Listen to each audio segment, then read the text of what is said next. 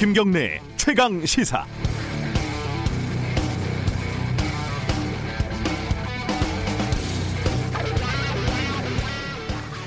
보고 싶은 것만 본다는 뜻의 확증 편향이라는 단어는 대개 정치적인 사안에서 사용하는 경우가 많지만 전염병에서도 꽤 잘 들어맞습니다.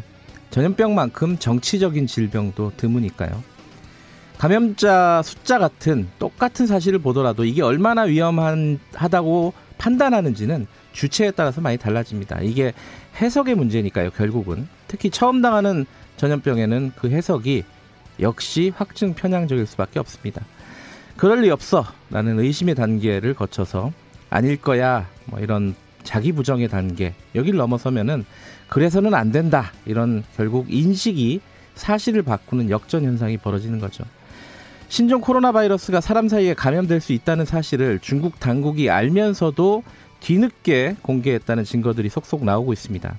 지난해 12월 중순부터 사람 간 전파가 시작됐고 12월 말에는 크게 확산됐지만 중국 당국은 그 다음 달인 1월 11일까지도 그 사실을 부인을 했다는 거죠.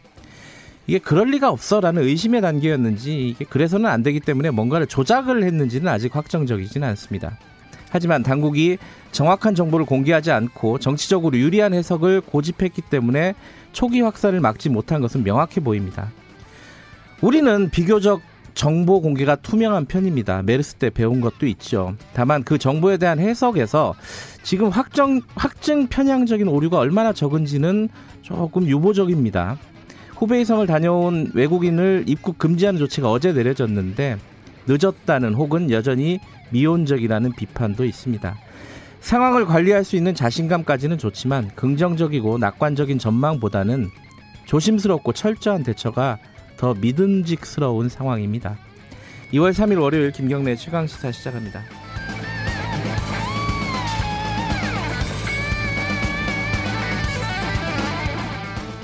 네, 김경래 최강 시사는 유튜브 라이브로도 함께하고 계십니다. 어, 짧은 문자는 50원, 긴 문자는 100원 들어갑니다. 샵 9730으로 문자 보내주시고요. 스마트폰 애플리케이션 콩 이용하시면 무료로 참여하실 수 있습니다. 오늘 월요일 주요 뉴스 브리핑부터 시작하겠습니다. 고발 뉴스 민동기 기자 나와 있습니다. 안녕하세요. 안녕하십니까. 네, 오늘부터는 7시 20분에 방송이 시작돼서 5분 늘어났습니다. 네. 자, 그 신종 코로나 바이러스 국내 확진자 15명 이 내용부터 좀 정리해 보죠. 주말 사이에 4명이 늘었습니다. 네. 중앙방역대책본부는 일단 확진자와 접촉한 사람들은 모두 자가 격리 시키기로 했는데요. 네. 감염 경로도 좀 다양해지고 있습니다. 특히 12번째 확진자 같은 경우는 중국인인데 일본에서 감염이 됐거든요. 근데 일본이 자국 내 확진자와 접촉한 사람들을 확인을 하면서도 네. 이 확진자의 국적인 중국에만 사전 통보하는 바람에 우리 정부로서는 좀 뒤늦게 파악이 됐습니다. 네. 문제는 지난 1일 확진 판정을 받기 전까지 열흘 동안 서울, 군포, 수원, 강릉 일대를 돌아다녔다는 점인데요. 아내가 2차 감염되면서 14번째 확진자가 됐습니다. 지금 방역 당국이 감시해야 할 접촉자가 683명까지 지금 폭증을 한 상황이거든요. 네. 일단 우한시에서 입국한 확진자 4명이 우한 국제 패션 센터 한국관을 방문하거나 근무한 사실이 공통적으로 발견이 됐기 때문에 방역 본부는 이곳과 신종 코로나와의 연관성을 조사 중입니다. 그 한 700명 가까이 되는 건데요. 그죠? 접촉자가. 그렇습니다. 이게 지금 어, 이 접촉자가 계속 늘어날 가능성이 높기 때문에 그렇습니다. 입국자 중국에서 입국자를 좀 줄여야 되는 거 아니냐 이런 얘기가 있었고 결국은 내일부터죠. 내일부터 후베이성 거친 외국인들에 대한 입국이 금지되는 거죠. 네. 이제 중국 후베이성을 최근 2주 이내에 방문하거나 체류한 적이 있는 모든 외국인의 입국을 내일부터 전면 금지하기로 했습니다. 네. 아, 그리고 지금 우리 국민 같은 경우에는 입국 후에 14일간 자가 격리할 방침이고요. 신종 코로나 확산 정도에 따라서 중국 후베이성 외 지역에 체류한 외국인들까지 입국 금지 범위를 넓힐 가능성도 지금 있는 그런 상황입니다. 네. 그리고 무사증, 이른바 그 무비자 제도를 이용을 해서 제주 여행을 다녀간 중국인 관광객이 중국에서 이 확진자로 판명이 되지 않았습니까? 잠복기 때 제주도에 머문 것으로 추정이 되고 있는데요. 같이 왔던 딸은 일단 감염 증상이 없는 것으로 확인이 되긴 했습니다만 제주도는 현재 중국인 관광객이 4박 5일 동안 체류한 호텔 내 접촉자 5명을 확인을 해서 자가 격리를 했고요. 그리고 지금 방문한 커피숍이라든가 식당, 이동수단 등을 파악을 하고 있습니다. 네. 정부는 제주도와의 협의하에 제주특별법에 따른 무사증 입국 제도를 일시적으로 중단하겠다고 밝혔고요.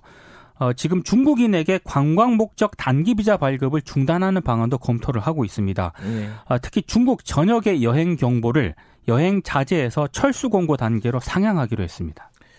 어, 입국 금지 조치가 좀 제한적이다, 더 넓혀야 된다 이런 얘기들도 좀 나오고 있습니다. 그렇습니다. 관련된 얘기는 좀 전문가와 함께 좀 이따가 자세히 좀 짚어보겠습니다.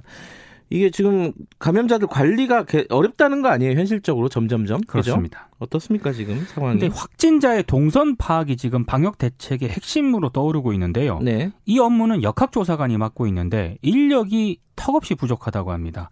현재 역학조사관은 질병관리본부가 77명, 시도에서 한 53명 등 모두 130명 정도 있는데요. 네.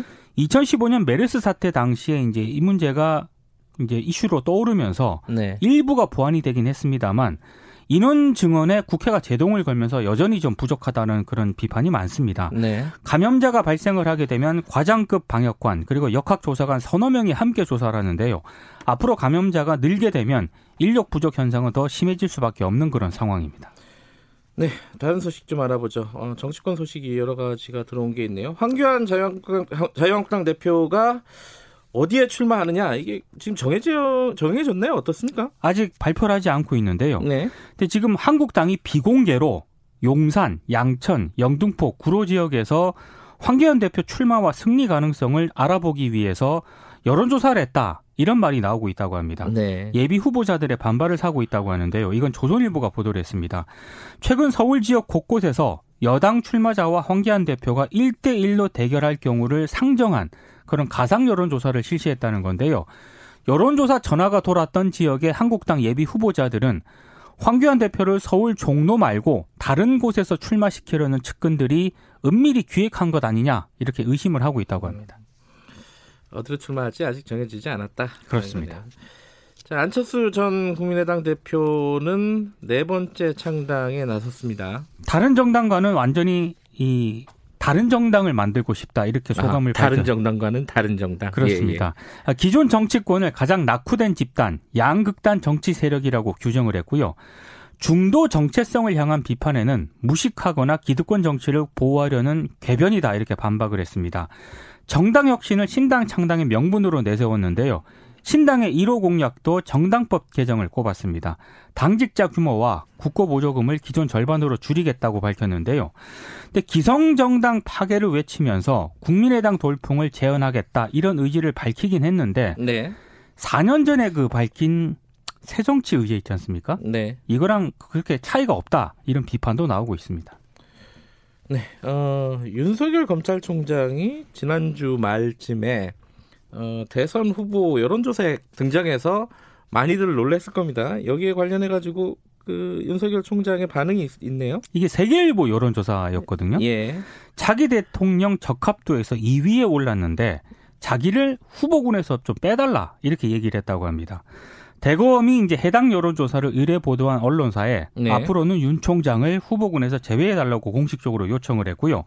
다른 언론사와 여론조사 기관에도 윤 총장의 후보 이름은 좀 뺀 채 객관식을 하려면 제외한 채 여론조사를 실시해 달라고 이제 주문을 했습니다. 네. 그러니까 대선 출마 등 정치에는 뜻이 없다 이런 입장을 분명히 밝힌 것으로 보입니다. 근데 그게 현실적으로 빼기가 어렵다는 얘기도 있어요. 그죠? 이게 뭐 임의로 넣고 빼고 하는 게 아니라서 네. 그러니까 응답자들이 고르는 거라서 이게 네. 참 그 뭐 윤석열 총장 이름이 많이 나오면 뺄 수가 없는 거잖아요. 그러니까 한국 갤럽 같은 경우에는 주관식으로 했기 때문에 네. 빼기가 어렵다라는 입장을 밝혔다고 하는데요. 네. 이제 객관식으로 할 때는 음. 윤 총장 이름을 아예 제외해 달라 이렇게 요청을 한 것으로 보입니다. 글쎄, 뭐 말을 들진 잘 모르겠습니다. 네, 어, 다른 소식도 하나 전해주시죠. 삼성화재 노조가 출범식을 오늘 갖고요. 네. 노조 활동을 시작을 합니다. 삼성화재 노조가 생긴 건 1952년 회사 설립 이후 처음인데요. 지난해 12월 설립총회를 열었고 지난달 23일 서울지방고용노동총회 노조 설립 신고서를 제출을 했습니다. 한국노총 산하 전국 공공노조 연맹에 속한다고 하는데요. 아, 노조는 그동안 무노조 경영 원칙을 고수해온 사측이 노조 설립을 가로막았다고 비판을 했고요. 네. 사측의 일방통행식 경영과 인격 무시, 부당한 인사 발령 등 각종 차별 대우, 과중한 업무에 시달려 왔다고 비판을 했습니다. 네. 삼성 계열사에 노조가 하나씩 하나씩 생기네요. 그렇죠? 조금씩 생기고 네. 있는 것 같습니다. 어, 숙명여대에 입학을 한 트랜스젠더 어, 학생이 좀과 관련해서 논쟁이 좀 여러 가지가 있다면서요? 그러니까 찬반 논쟁이 좀 재학생들 예. 사이에 벌어지고 있습니다. 그러니까 일단 학교 쪽에서는요 입시 전형 절차에 문제가 없었고 트랜스젠더라고 해서 입학을 불허할 근거는 없다는 그런 입장인데 이제 반대하는 쪽에서는 여성성은 인위적으로 얻을 수 있는 것이 아니기 때문에 학교가 트랜스젠더 입학을 허용하지 말아야 한다고 주장을 하고 있고요. 생물학적 여성만이 진정한 여성이라는 주장은 차별이자 혐오다 이렇게 반박하는 주장도 나오고 있습니다. 네. 근데 당사자가 오늘 한겨레 신문과 인터뷰를 했더라고요. 네. 입학을 하더라도 따가운 시선에서 자유롭지 못하기 때문에 등록할 수 있을지가 무섭다 이렇게 얘기를 하면서도 성소수자 문제에 대해서는 사회적인 공론화 이렇게 공론화가 필요하다는 그런 입장을 밝혔습니다. 네, 여기까지 듣겠습니다. 고맙습니다. 고맙습니다. 고발 뉴스 민동기 기자였고요. 김경래 최강 시사 듣고 계신 지금 시각은 7시 31분입니다. 최강 시사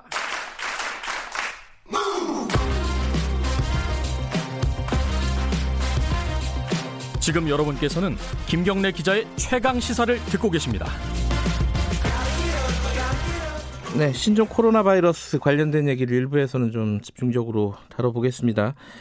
여러 가지로 걱정이 많으시죠. 어, 정부 대응 방침도 계속해서 좀 바뀌고 있습니다. 어, 기류가 어, 입국을 좀 제한해야 되는 거 아니냐. 초반에는 그 부분에 대해서 조금 미온적이었는데 지금은 좀 입장이 선회하는 것 같습니다.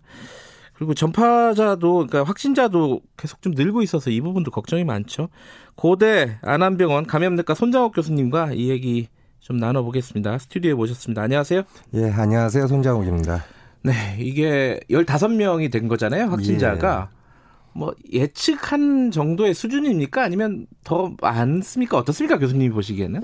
지금 외국에서 특히 중국에서 발생하는 것으로 봐서는 어느 네. 정도 예측 가능했었던 걸로 그래요? 보이고요. 음. 근데 그러기에 그렇겠다고 보기에는 너무 빠른 속도로 진행되는 것 같습니다. 아, 속도는 좀 빠른 것 같아요. 예. 측보다 어. 네, 사스나 뭐 메르스를 저희가 겪었지만 네. 그것보다 훨씬 빠른 속도로 지금 환자 수가 중국에서 증가하고 있고 네. 그런 것들이 유입되면서 국내에서 음음. 이제 또 발생을 하고 있으니까 네. 지금 가장 중요한 건 중국 상황인 것 같습니다. 예. 근데 지금 어. 뭐 추가 확진자가 한 명, 두 명막 나올 때마다 가슴이 철렁철렁 내려앉는데 사실요. 예. 이게 그 중에 슈퍼 전파자가 있는 거냐? 예를 들어 뭐 네. 뭐 3번 확진자 같은 경우에는 뭐 6번한테 전파를 했고 6번은 10번, 11번 이런 식으로 가고 있잖아요. 네. 그러니까 과거에 이제 메르스 때처럼 음. 슈퍼 전파자가 지금 나와 있는 상황입니까? 아니면 아직 거기까지는 아니라고 보는 건가요? 아, 국내에서는 아직 그, 그 3번 환자를 슈퍼 전파자라고 볼 수는 없고요. 그래요? 슈퍼 음. 전파자는 음. 한 명이 몇 명을 감염시켰느냐거든요. 네. 한 번에. 예. 그러니까 한 사람이 감염되고 그 사람하고 접촉한 사람들이 몇 명이 됐느냐가 이제 중요한 건데요. 네. 지금 3번 같은 경우는 한 명만 전파시킨 거고요. 지금까지는. 예. 그, 그 다음에 이제 그 사람이 또 가, 족을 감염시킨 거는 또 음. 2차 전파기 때문에 슈퍼 전파자라고 말할 수는 없고요. 네. 저희들이 걱정하는 거는 슈퍼 전파는 아마 중국에선 있었을 거라고 봅니다. 뭐 네. 의료 병원에서 의료자들이 한 14명 동시에 감염됐다는 얘기들이 있으니까요. 네네. 우리 메르스 때 그런 상황이 예. 벌어졌었잖아요. 예. 메르스나 사스 같은 경우는 병원 중심으로 한 슈퍼 전파가 있었습니다. 네네. 지역사회 전파는 낮았고요. 네. 이거는 근데 이 병은 지금까지 알려진 걸로는 신종 코로나는 주로 지역사회 전파로 이루어지는 것 같습니다. 네. 단지 하나 이제 걱정되는 부분은 우리도 병원 내에서 이런 게 발생하지 않을까 음흠. 이런 우려는 갖고 있습니다. 네. 왜냐하면은 이제 선별 진료사가 되고 하면은 네. 경 음, 굉장히 경미한 상황에서도 경증인 상황에서도 네. 이제 환자가 전파를 할 수 있는 가능성들이 지금 나타나고 있으니까. 네네네. 그러다 보면은 병원은 굉장히 취약한 환자들이 많은 데거든요. 네. 그리고 인구 이동도 굉장히 많고. 네. 이런 경우가 선별 진료소로 사용이 된다면은 네. 이 안에서 또 슈퍼 전파가 발생하지 않을까. 음. 한 명이 들어와서 그 면역력이 약한 사람들을 예. 동시에 여러 사람을 또 전파시키지 않을까. 메르스 때 음. 상당히 경험했던 부분이죠. 근데 그거는 좀 뭐랄까요? 통제가 불가능한 상황인 거 아닌가요? 어떻게 해야 되나요? 그러면은 그런 우려에 대해서는? 그러니까 결국은 지금 이제 보건소나 이런 데를 위주로 선별 네. 진료를 하고 네. 병원들은 그런 중에서 중증 환자를 받아서 음. 치료를 하는 역할. 네. 지금 뭐 사망률이 그렇게 높진 않은 걸로 알려져 있지만 네. 중증 환자는 발생하는 것으로 알려져 있으니까 네. 그런 환자들을 역할 분담이 돼야 되겠죠. 아하. 선별 진료는 보건소급에서 하고 인력이 부족하면은 뭐 여러 가지 의협이나 뭐 다른 의료 자원들을 동원해 가지고 네. 거기를 support 해 주고 네. 그다음에 음. 그 환자들 중에서 증상에 따라서 네. 이제 경 국가 격리 지정 병원이나 이쪽으로 이제 trans, 이동을 시키는 음 그런 식의 전 의료 전달 체계가 확고히 구축돼야 될 것 같습니다. 그렇지 음. 않으면 또다시 예전에 메르스 같은 상황이 음. 발생할 수 있지 않을까 생각이 됩니다. 그러니까 선별 진료소를 너무 어, 광범위하게 모든 병원에서 다 운영을 해버리면은 네. 그 부분에서 위험이 발생할 수도 있다. 충분히 위험이 아하, 발생할 수가 그렇군요. 있죠. 역할 분담이 좀 체계적으로 이루어지는 것이 좋겠다라는 예, 말씀이시네요. 그렇습니다. 이 부분은 뭐 보건당국에서 조금 신경 쓰고 있을 것 같아요. 그죠? 계속 뭐, 말씀은 드리고 있습니다. 그래요. 네. 알겠습니다. 그 부분은 나중에 어, 당국자 연결이 되면은 제가 또 한번 네. 여쭤보도록 하고요. 지금 또 그 병 관련해서 쟁점 중에 하나가 무증상 감염입니다. 예. 이게 뭐 가능성은 있다라고 계속 다들 얘기를 하고 네. 있어요. 근데 가능성이 있다는 말이 실제로 많이 벌어진다는 얘기인지 어떻게 보십니까? 아, 지금 발생하는 거는 증상이 있을 때 감염이 주로 되는 거고 무증상일 때 또 감염 가능성은 있습니다. 가능성은 있다. 예. 예. 지금 뭐 독일 환자의 케이스에서도 예. 얘기는 나오고 있고요. 네. 이제 저희들이 봤을 때 이제 그게 경미한 증상인 상황에서 발생한 건 아니냐라는 얘기는 하는데 네. 어 지금 그 논문 발표된 논문을 만을 봤을 때는 음흠. 무증상에서도 감염은 이루어진 걸로 돼 있습니다. 네. 그러면 이제 보건 당국이 방역 시스템이 굉장히 가동하기가 어려운 상황입니다. 그러니까요. 그래서 이제 근데 이게 다행히 지금까지 나와 있는 것들로 봐서는 네. 가능성은 있지만 아주 그게 많은 사람을 감염시키거나 그러진 않을 것 같습니다. 이때까지 음. 뭐 다른 질환에서 이 신종 코로나는 처음 나온 병이라서 이게 좀 더 밝혀져야 되긴 하겠지만 이것도 음. 이제 무증상 감염도 밝혀지는 거니까 네. 대부분의 바이러스 감염이 증상이 있을 때 많은 사람들을 감염시키지 증상이 없는 경우에서는 전파력이 굉장히 낮을 거라고 보고 있거든요. 네. 그래서 그렇게까지 걱정하실 부분은 아닐 것 같습니다. 실제적으로 음. 그때 나, 논문에 나왔던 환자들도 굉장히 경미한 증상으로 다 끝났 회복이 됐던 환자들이거든요. 네. 네. 그러니까 그 무증상 감염이라는 게 가능성이 있다는 보도가 나온다고 해서 너무 공포심을 가질 필요는 없다. 네, 그렇죠. 그러니까 왜냐하면 전파력 자체가 굉장히 작기 낮았습니다. 때문에 예. 낮기 때문에 예. 예. 그 부분은 조금 정확하게 좀 이해를 하실 필요가 있, 을것 예. 같아요. 예. 굉장히 무증상 강연 그러면은 되게 공포스러워요. 모르는다는 거잖아요. 그렇죠. 예. 근데 그 정도까지는 아니다. 예. 일단 가능성의 문제일 뿐이다라고 생각하시면 좋을 것 같고. 또 하나의 쟁점이 이 입국 금지입니다. 예. 그러니까 중국을 거친 외국인들, 그러니까 예. 특별히는 또 중국인들이겠죠 주로는 예. 그죠. 물론 중국인을 거, 중국을 거친 다른 국적의 외국인도 있겠지만은 지금 이제 후베이성을 2주 동안에 거친 외국인들만 어, 중지한다는 거예요. 예. 이게 좀 늦었다는 말도 있고 좀 약하다는 말도 있고 다른 나라에 비해서 어떻게 보십니까? 이게 가장 큰 쟁점 중에 하나일 것 같아요 지금. 아마 정부에서도 판단이 굉장히 어려웠으리라고 봅니다. 근데 네. 질환 자체, 그러니까 사회 경제적인 요소를 다 빼고 네. 질병 자체만을 본다면 유입을 차단시키는 게 가장 중요합니다.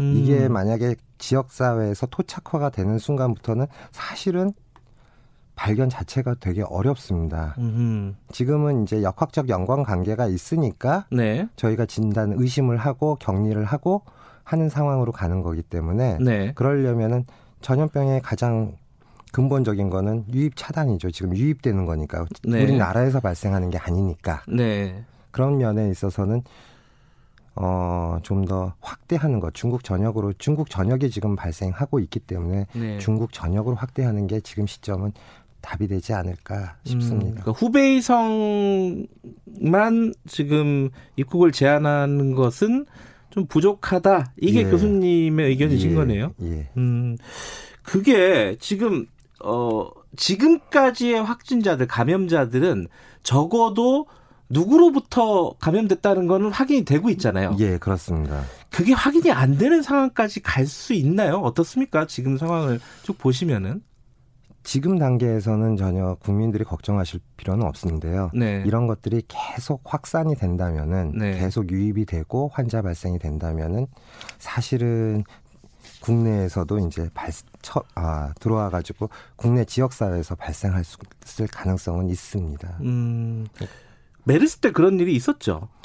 메르스하고 메르스 같은 경우 예. 한 명이 들어오셔 가지고 한 분이 들어오셔서 국내에 184명이 발생했던 경우가 되는 거고요. 예. 결국은 다 그게 증상이 메르스는 지금 거랑 신종 코로나랑은 틀립니다. 증상이 네. 확실히 나타났었고요. 네. 이게 다 의료기관을 위주로 퍼졌기 때문에 네. 슈퍼 전파자도 있었고 이거는 근데 지역사회 위주고 경미한 증상이기 때문에 물론 이제 중 간혹 중증의 폐렴으로 음. 진행하는 경우들도 있지만 대부분은 그렇게 중증은 아닌 것 같습니다. 지금까지는 좀 음. 섣부른 예단이긴 하지만 아직은 네. 중증은 아닌 것 같습니다. 어쨌든 네. 그 중국에서 유입되는 그 유입을 차단하지 않으면은 앞으로 관리가 힘들어질 가능성도 있다라는 말씀이신 굉장히 거네요. 힘들어질 겁니다. 예. 그럼 좀 신속한 어떤 논의가 필요하겠네요. 지금 교수님 말씀에 따르면은. 예. 예. 근데 이거 제가 우문일 수도 있는데 예. 의료진 입장에서는요. 예, 예.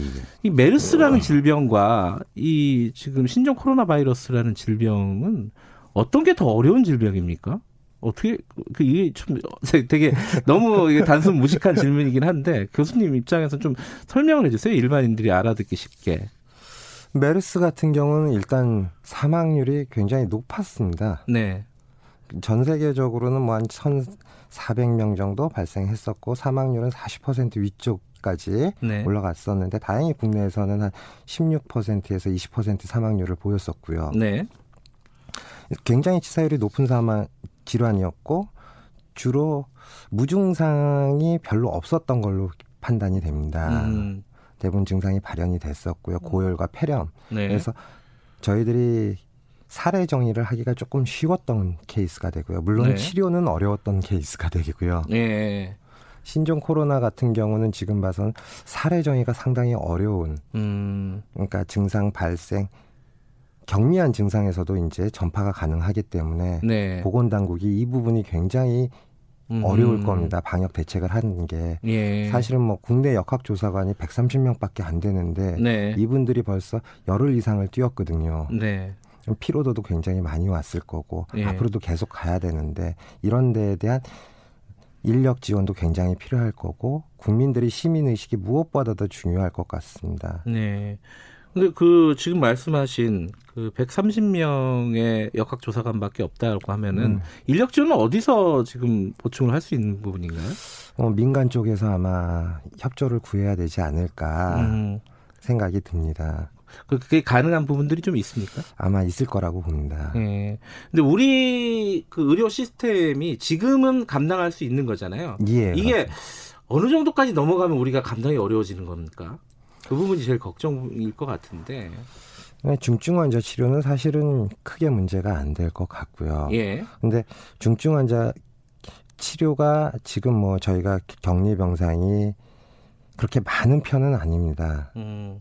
190개 어, 뭐 국가지정 격리 병상들이 예. 이 정도밖에 안 되는 상황인데 예. 지금 경증 환자까지 지금 입원을 시키고 있는 상황들이거든요. 격리라는 그래요? 목적으로 네. 지금 매스컴에서 보도된 환자들은 다 경증 대부분이 경증 환자들이 많습니다. 네. 증상만 있으시고 폐렴은 없으신 분들. 네. 확진자 중에서 확진자 예. 중에서. 예. 근데 이런 분들이 다 병원을 차지하면 네. 진짜 치료를 받아야 될 분들이 네. 어떻게 해야 될 것이냐. 음. 음. 자원을 효율적으로 관리해야 되는 부분들이 생겼고요. 네. 그다음에 예전에 이제 메르스가 끝나고 중앙 감염병 병원을 만들기로 했었습니다. 네. 근데 아직 5년이 지난 지금도 그건 안 만들어지고 있고요. 아.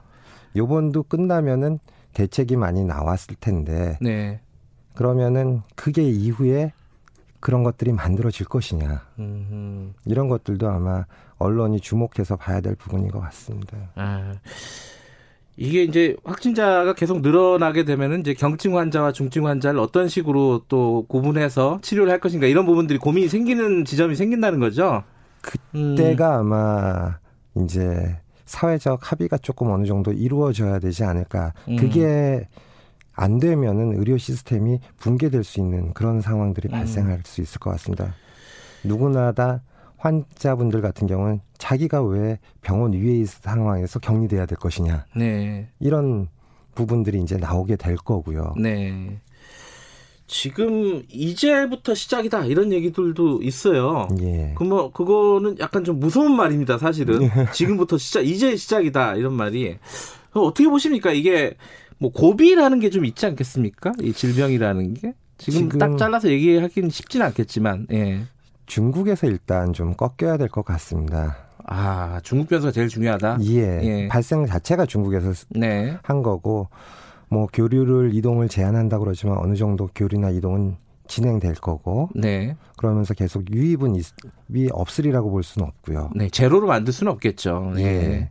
그런 걸 관리하는 와중에서 이제 좀 문제는 발생할 수도 있을 거고요. 네. 국내에서 2차 감염, 3차 감염 이런 부분들은 어느 정도로 우려를 해야 될까요? 지금 상황을 쭉 추세를 보면요. 지금 상황은 어쨌거나 이제 정부가 파악한 방역 체계 내에서 발생하는 것들이니까 네. 밀접 접촉자들 사이에서 발생하는 거니까 그렇게까지 지금 상황에서 아, 우려하실 필요는 없을 것 지금 같습니다. 지금 관리가 가능한 수준이다. 그 정도 예. 상황은 알겠습니다. 뭐 여러 가지 좀 궁금증 이런 부분들을 좀 여쭤봤습니다. 오늘 말씀 감사합니다. 예, 감사합니다. 고대 안암병원 감염내과 손장욱 교수님이었습니다. 김경래 최강 시사는 짧은 문자 50원, 긴 문자 100원인 문자번호 샵 #9730 무료인 어플 콩으로 참여하실 수 있습니다. 유튜브 라이브로도 함께합니다.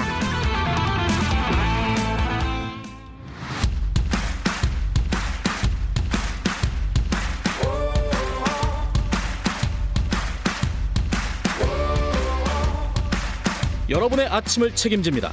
오늘 하루 이슈의 중심 김경래 최강 시사. 네, 최강 스포츠 KBS 스포츠 취재부 박주미 기자 나와 있습니다. 안녕하세요. 네, 안녕하세요. 좀 재밌는 즐거운 얘기도 좀 해야겠습니다. 네. 네 답답하네요. 자, 손흥민 선수 오늘 어, 새벽 경기 골 넣었죠? 골 넣었습니다. 그러면 네. 세 경기째 연속골인가요? 그렇습니다. 네. 잉글랜드 네. 프로축구 토트넘의 손흥민 선수가 리그 2위 팀이죠. 맨시티 팀하고 경기에서 프리미어리그 네. 세 경기 연속골을 넣었고요. 손흥민 선수가 맨시티전에 선발 출전해서 팀이 1대 0으로 앞서 있던 후반 26분에 골을 넣었는데 네. 골도 기가 막히게 넣었어요. 네. 멋있더라고요. 맨시티, 네. 맨시티 박스 안에서 은돈벨레 선수가 찔러준 약간 빠른 패스를 딱 받자마자 오른발 정확한 슈팅으로 넣었거든요. 네. 골키퍼도 좀 손을 쓸 수 없는 음흠. 그런 슈팅이었고요. 손흥민 선수 이래서 이제 시즌 13호 골, 리그 7호 골이 됐고 지난달 노리치 시티전이랑 FA컵에 이어서 3경기 연속 골을 기록했습니다. 음. 어, 손흥민 선수 골이 이제 승리의 쐐기골을 넣었고 그러니까 팀은 토트넘은 2대 0으로 이기게 됐는데 그러면서 리그 5위로 올라섰어요. 네. 리그 5위는 이제 다음 시즌에 유럽 축구 연맹 챔피언스 리그에 출전할 수 있는 그 마지노선이 있는 4위를 따라잡을 수 있는 아, 이제 4위까지 올라가야지 어, 그 챔피언스 리그에 출전을 네, 아, 출전권이 주어지는데 그 그렇군요. 그 4위를 추격할 수 있는 어떤 발판이 된 것 같고요. 네. 그리고 이제 그 토트넘으로서는 올 시즌 여름 이적 시장에 데려온 새로 영입한 선수가 있는데 네. 이 선수가 그 골을 넣었어요. 베르흐베인 선수라고 네덜란드에서 데려온 선수인데 이 선수가 네. 선제골을 넣으면서 뭐 공격의 활기도 띠었고 손흥민 선수로, 선수와 앞으로 어떻게 짝을 이뤄갈지 음. 공격으로서 어떻게 힘이 되어줄지 또 기대가 되는 그런 경기였습니다. 네, 아, 손흥민 선수 어, 세, 세 경기 연속골 넣었다는 즐거운 소식이 있고, 네. 자 테니스 소식도 잠깐 알아보죠. 조코비치가 잠깐만 이거 어떻게 됐나요? 결승을 했죠? 네, 어제 호주 오픈, 호주 오픈? 네, 호주 오픈 남자 단식 결승을 했고요. 누가 이겼어요? 조코비치 선수가 이겼습니다. 아, 그래요? 네. 아. 그래서 이제 이변이 조... 안 일어났군요. 그렇죠. 예. 이변이 일어, 일어나기를 많은 사람들이 기대하기도 했는데 음. 조코비치는 역시 세계 랭킹 2위 강자다고요. 예. 호주 오픈 남자 단식에서 8회 우승 기록을 하게 됐고 지난해에 이어서도 우승컵을 들어 올리게 됐어요. 8년 네. 동안 우승한 거예요? 8회 우승, 여덟 번째 우승을 하고 아이고, 2년 연속 우승컵을 들어 올리게 예. 됐는데 사실 이제 조코비치 선수는 워낙 뛰어난 선수라서 뭐 우승자 다웠거니 했고 이 대회 이 단식 결승이 관심이 있었던 거는 이 조코비치 선수와 상대하는 선수 네. 도미니크 팀 선수였거든요. 이 선수가 93년생이어서 음흠. 이 선수가 이게 된다면 메이저 대회에서 90년대생이 우승하는 남자 단식에서 우승하는 이런 일이 있을 수 있지 않을까 기대를 했었는데 조코비치가 마지막에 어 노련함을 앞세워서 3대 2로 이겼습니다. 네. 어 조코비치 선수가 어제 우승을 하고 나서 좀그 시, 수상 소감이라고 그러죠. 수상 네. 소감이 좀 인상적이긴 했는데 했는데요? 조코비치 선수가 이제 그 우승복에 복에도 복장도 보니까 오른쪽 가슴에 KB 하고 824가 적힌 옷을 입고 나타났었어요. 아. 이제 이게 지난주에 좀 안타까운 사고로 세상을 네. 떠난 코비 브라이언트를 추모한 네. 그런 건데 그러면서 조코비치 선수는 어 코비 브라이언트가 굉장히 친한 사람이었고 자신의 멘토였다. 그러면서 음. 우리 모두에게 우리가 그 어느 때보다 함께 해야 한다는 것을 상기시켜 준다면서 네. 가족과 당신을 사랑하는 사람과 늘 지금 현재를 함께 해라. 음. 이 순간을 좀 뜻깊게 보내라. 이런 이야기를 남겼습니다. 어쨌든 뭐 테니스 경기에서는 이변이 잘 안 일어나는군요. 그... 남자 단식이 유난히 그러네요. 빅리의 예. 아성이 무너지지 않네요. 그 조코비치가 이게 그 이번에 도전을 한 사람이 도미니크 팀이라고 팀. 했잖아요. 네. 이게 20대가 메이저를 우승하는 게 드문 일인가 봐요. 그 여자 테니스에서는. 단, 네, 여자 단식에서는 있었거든요. 그런데 남자 단식에서는 음... 이게 흔하지 않고 남자 메이저 테니스... 대회에서는 없었습니다. 예. 예. 남자 테니스는 굉장히 독특한 경기군요. 왜냐하면 20대가 원래 운동 더 잘하는 거 아니에요? 그렇죠. 그런데 나파, 라팔 나달 그리고 로저 페더러 그리고 노박 조코비치 빅3 아성이 음. 최근 한 10여 년 넘게는 계속 메이저 대회에서는 무너지지 않는 게 이 세 선수가 얼마나 대단한지를 보여주는 것도 반증하는 거기도 네. 하죠. 알겠습니다. 오늘부터 어, 7시 55분에 끝냅니다. 아, 그래요? 네. 여기서 끝내야겠습니다. 고맙습니다. 네. 네. KBS 스포츠 취재부 박주미 기자였습니다. 김경래 최강시사 1부는 여기까지 하고요. 뉴스 듣고 8시 5분에 2부에서 돌아옵니다.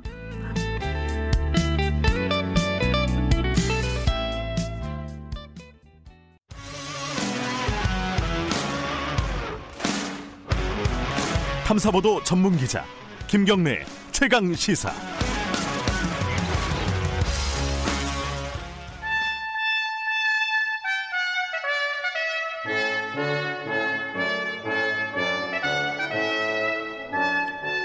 네, 매주 월요일 대한신당 박지원 의원과 함께하는 고품격 정치 토크. 박지원의 정치의 품격. 오늘은 전화로 연결해 보겠습니다. 박지원 의원님, 안녕하세요. 네, 네 안녕하세요. 목포에서 전화 받습니다. 네. 아, 명절 때문에 한 주 쉬고 지금 2주 만에 연결을 하는 건데요. 네, 그도, 오랜만입니다. 그동안에 이제 신종 코로나 바이러스 이것 때문에 지금 난립니다. 예. 지금 정치권에서도 이거 가지고 여러 가지 논쟁이 좀 있었습니다. 그, 어, 중국인들을 입국을 금지해야 된다 이런 주장도 일부 나왔었고요. 지금 어제 어, 발표가 됐는데 내일부터는 후베이성 쪽 들렀던 어, 외국인들은 입국을 금지하겠다는 게 정부 입장이에요. 근데 이게 좀 부족하다라는 얘기도 있고 아까 저희들이 인터뷰한 전문가도 그런 말씀을 하셨는데 의원님 의견은 어떻습니까? 글쎄요, 일단 에, 신종 코로나 바이러스가 네. 우리가 경험한 사스보다도 지금 속도가 빨리 진행되고 있고 네. 국민들은 두려움에 쌓여 있습니다. 네. 그렇기 때문에 정부에서는 좀 강한 그러한 대책을 발표해야 되고 네. 실제로 그러한 노력을 해야 된다고 믿습니다. 음흠. 그러나 가장 큰 것은 어떤 목사님께서도 어제 설교를 하시면서 그런 말씀을 하시던데 이 신종 코로나 바이러스보다도 두려움이 더 크다. 음. 그 두려움을 제거해 주는 것이 정부입니다. 네. 그렇기 때문에 저는 정치권에서 국민들이 우왕좌왕하는 것보다는 정부에서 강한 대책을 강구하고 협력하는 것이 필요하다 이렇게 생각합니다. 아 그러면 이제 지금 사실은 어.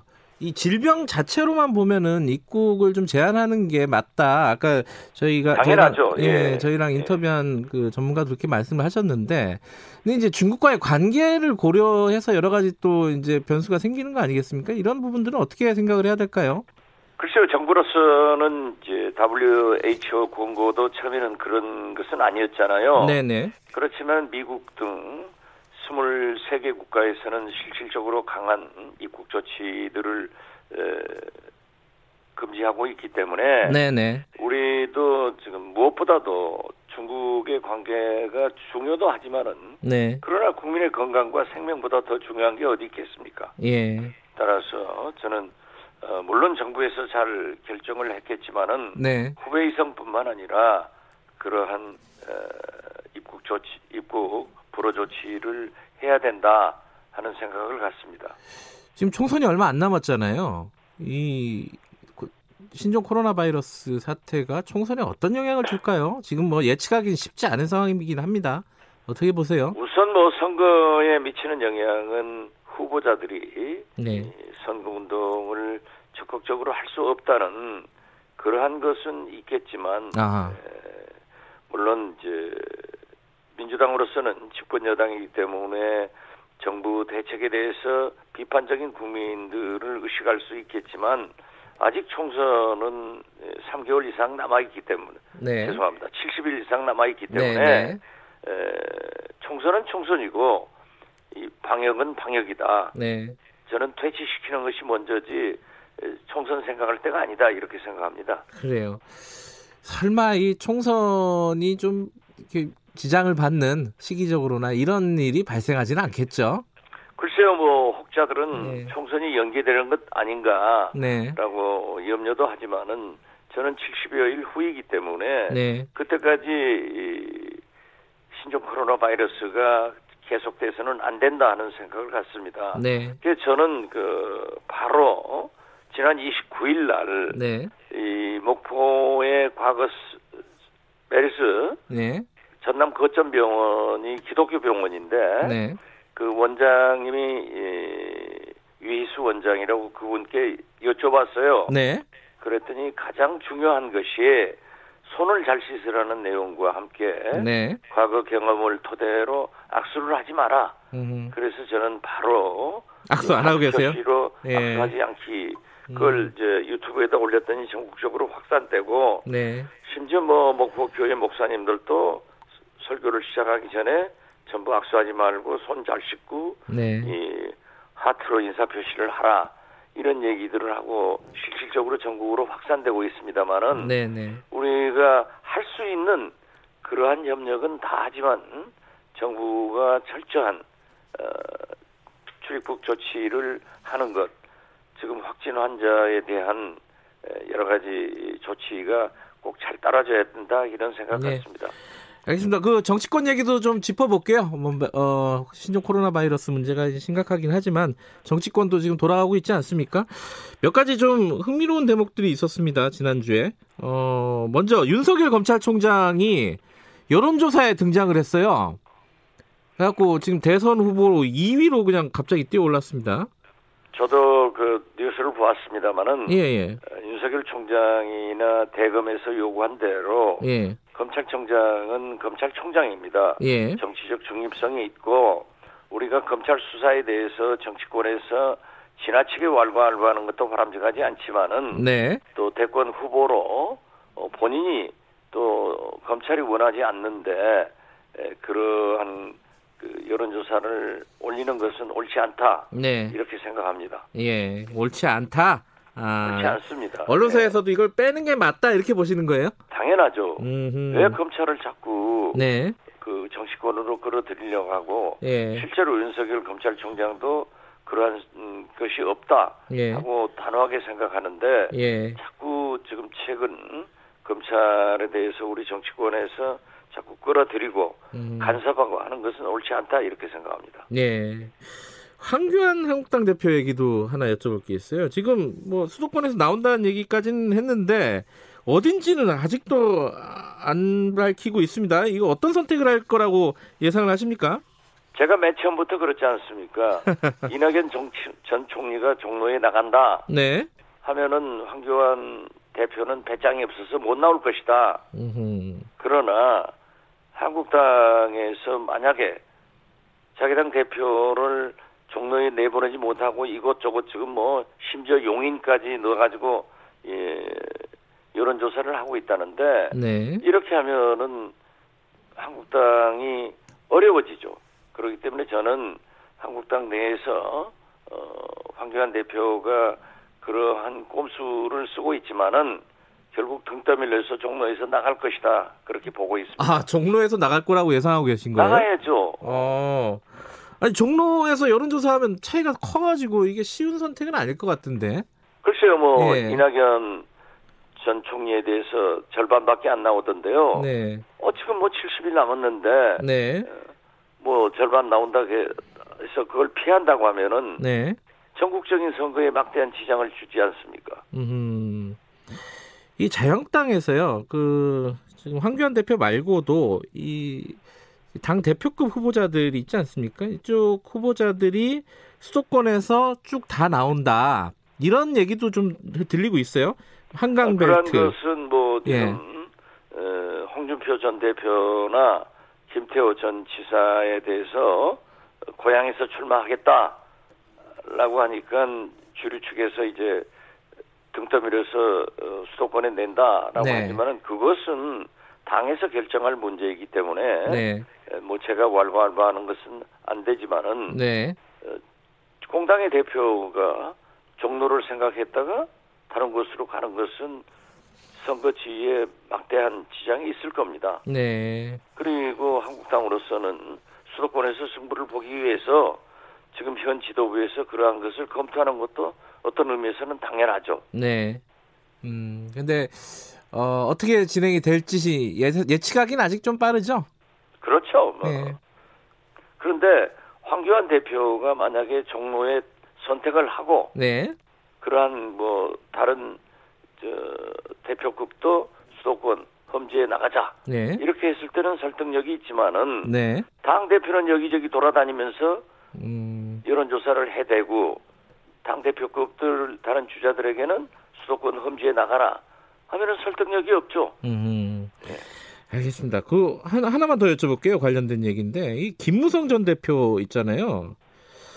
지금 어, 호남에다 차출을 한다. 그러니까 광주 차출론이 나오고 있어요. 한국당 공, 공천관리위원회에서. 이게 음, 어떤 의미가 있을까요? 당선은 안 돼도 뭐 바람을 일으킬 수는 있는 거 아니냐? 뭐 이런 예측 뭐 전략일 것 같은데 어떻게 보세요? 사실 김무성 전 대표는 저하고 막역했는데 네. 최근에 와서 한 세 번째 저를 아주 막말로 공격을 하더라고요. 예. 그렇지만 뭐 제가 뭐 소위 부담했습니다. 그런데 네. 김무성 대표의 선친이 이 광주의 전남 방직을 그렇죠. 그 광주 음. 지역에서 어, 나이 드신 분들은 좀 기억을 하고 존경도 하는 게 사실입니다. 네. 그렇지만은 광주에 와서 떨어지려면 무슨 일을 못 하겠어요. 음. 그리고 어떤 사람이 와서 광주에서 출마를 하더라도 한국당 바람 안 붑니다. 아 그래요? 음. 예, 그건 뭐 누가 오든 그건 관계하지 않는데 예. 오면 오죠. 그러나 한국당 바람은 안 분다. 미동도 않는다. 호남에서는 어차피 어, 자유한국당이 잃을 게 없기 때문에 해볼 만한 전략 아니냐 어, 이렇게 생각할 수도 있는 거 아, 아닌가요? 해볼 만한 전략은 네. 왜 떨어지는 전략을 합니까? 음. 괜히 어, 김우성 대표만 상처가 나는 거죠. 예. 아, 그런데 해볼 만한 전략은 네. 황교안 대표의 종로 공천이에요. 네. 거기서 빅매치가 이루어져 가지고 피나는 혈투를 하면 전국적으로 파장이 될 수 있지만은 네. 어, 뭐 김우성 대표 광주에 와서 떨어지고 바람도 없어요. 그런 아. 일을 하는 것은 옳지 않다. 저는 그렇게 생각합니다. 알겠습니다. 한규, 한규환 대표를 종로에 보내고 싶어 하시는 것 같아요. 박지원 의원께서는. 저는 그러한 빅매치가 있어야만이 네. 이 선거에 흥행도 되고 관심이 될 것 아니냐. 네. 처음부터 저는 그랬잖아요. 예. 그 지금 중도 보수 통합, 어, 뭐 보수 대통합, 뭐 이 지금 진행 중이지 않습니까? 어, 국민 보고대회도 있었어요 지난 금요일에. 근데 이게 될 듯 될 듯 안 됩니다. 어, 이게 아, 제가 뭘 하겠어요? 안 된다. 안 되는 것은 박근혜 탄핵과 예. 5.18의 정체성 더 나아가서는 지분과 공천 관계다. 네. 지금 딱 거기에 매이지 않습니까? 음흠. 그래서 저는 뭐 어떤 몇 사람이 통합은 형식을 취하겠지만은 네. 그 통합은 하나만하예요. 하나만하다. 네. 그래도 유승민 의원 그러니까 지금 새로운 보수당하고 자유한국당만 통합을 해도 뭐 여러 현실적으로도 여러 가지 의미가 있는 거 아니에요? 어, 물론 예. 자유한국당하고 새 보수당하고 통합하는 것도 의미가 있는데 네. 유승민 대표와 황교안 대표 간에 그것이 이루어지느냐 이거죠. 음, 안 될 것이다. 만약, 만약 네. 유승민 대표를 대구에 공천했을 때 네. 친박 신당에서 용납하겠어요? 음. 그렇기 때문에 저는 뭐 모르겠습니다. 저는 통합이 처음부터 안 된다. 저는 두 가지에 대해서는 분명했어요. 어. 황교안 대표는 처음에 나가려고 한 종로 나가야 된다. 음. 제가 우리 김경래 기자한테 몇 번 강조를 했어요. 예. 그 그러면 그 유승민 의원이 얘기하는 선거연대 뭐 이런 형태로 진행이 될 가능성이 높지 않을까요? 그 지금 아, 박지원 의원 말씀 것은 가능할 네. 수 있습니다. 음. 왜냐하면 서로 후보 등록하고 네. 이제 뭐 여론조사나 또그 세가 나오면은 단일화할 수 있는 가능성은 있겠죠. 예. 그렇지만 어떤 경우에도 제가 말하는 대통합 또 어, 협통에서 얘기하는 대통합은 안 된다. 네. 뭐 소통합 이런 것은 항상 되는 거죠. 알겠습니다. 지금 아까 말씀을 박근혜 전 대통령 얘기 잠깐 말씀하셨는데 네. 지금 황교안 대표도 그렇고 김영호 공관위원장도 그렇고 박근혜 전 대통령 석방 얘기를 계속 하고 있어요. 이게 석방이 실제로 되면은 보수층이 분열해서 더 안 좋은 거 아닌가요? 이게 무슨 전략으로 보세요? 그건 지금 현재 네. 박근혜 대통령은 석방의 요건을 갖추지 않고 있습니다. 그렇죠, 실제로. 하나는 네. 징역이 확정돼 있고 하나는 재판이 진행 중에 있기 때문에 네. 다른 법적 책임 지금 면할 수가 없는 거예요. 네. 그것은 지금 현재 자꾸 박근혜 신당으로 돌아가려고 하는 거예요. 음흠. 그래서 박근혜를 하려고 하지만은 또 박근혜 친박 세력들은 어떤 경우에도 탄핵을 반성하고 잘못했다. 이러한 것을 인정해라 하는 건데 네. 거기에서 안 되는 거예요. 음. 그러니까 그 지금 황교안 대표나 어, 김, 김영호 예. 이, 이 원장께서는 정략적으로 해본 말이라고 생각합니다. 어, 그러니까 실제로는 개인적으로는 예, 예. 장 재작년부터 박근혜 전 대통령을 석방시키는 게 좋다. 네. 형집행정지 하는 게 좋다. 건강에 어려우니까 하는 게 좋다. 저는 그런 생각 같습니다. 아, 그 박지원 의원 그러면 보수 분열되는 거예요. 음. 그러니까 지금 황교안 대표하고 김영호 위원장 같은 경우에는 실제로 석방이 될 거라고 생각하지 않고 얘기하고 있다 이런 말씀이신 건가요? 저는 그렇게 들립니다. 어. 그리고 박근혜 전 대통령이 석방이 되더라도 네. 어떠한 경우에도 황교안 등또 자기 탄핵에 찬성한 네. 그러한 분들의 용서는 없습니다. 박근혜 음. 사전에 용서는 없어요. 음. 알겠습니다. 마지막으로 짧게 하나만 더 여쭤볼게요. 임종석 전 비서실장은 지금 안 나오겠다 그랬는데 다들 나오라고 민주당에서는 한마디씩 다 하고 있습니다. 근데 김의겸 대변인은 본인은 나오겠다 그러는데 또 민주당에서는 나오지 말라는 쪽으로 계속 하고 있어요. 이 왜 왜 그런 거죠? 이거 양쪽은 왜 이렇게 다른 거예요, 이게? 어, 두분 다 저랑 친한데 예, 예. 임종석 전 비서실장은 나올 것 같은데요. 아 그래요? 예. 아, 본인이 정계 은퇴 선언한 거 아니에요? 글쎄요. 그런데 뭐 지금 군불 때니까 예.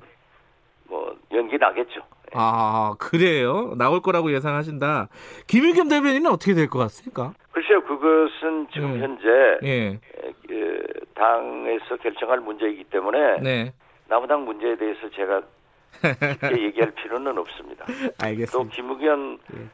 정도 그분한테 내가 나와라 나오지 마라 할 정도는 아니잖아요. 예, 알겠습니다. 어, 그 행간은 아마 청취자분들이 읽으실 수도 있을 것 같습니다. 자 여기까지 듣겠습니다. 고맙습니다. 네, 감사합니다. 정치의 품격 박지원 의원이었습니다. 공정하고 깊이 있게 오늘 하루 이슈의 중심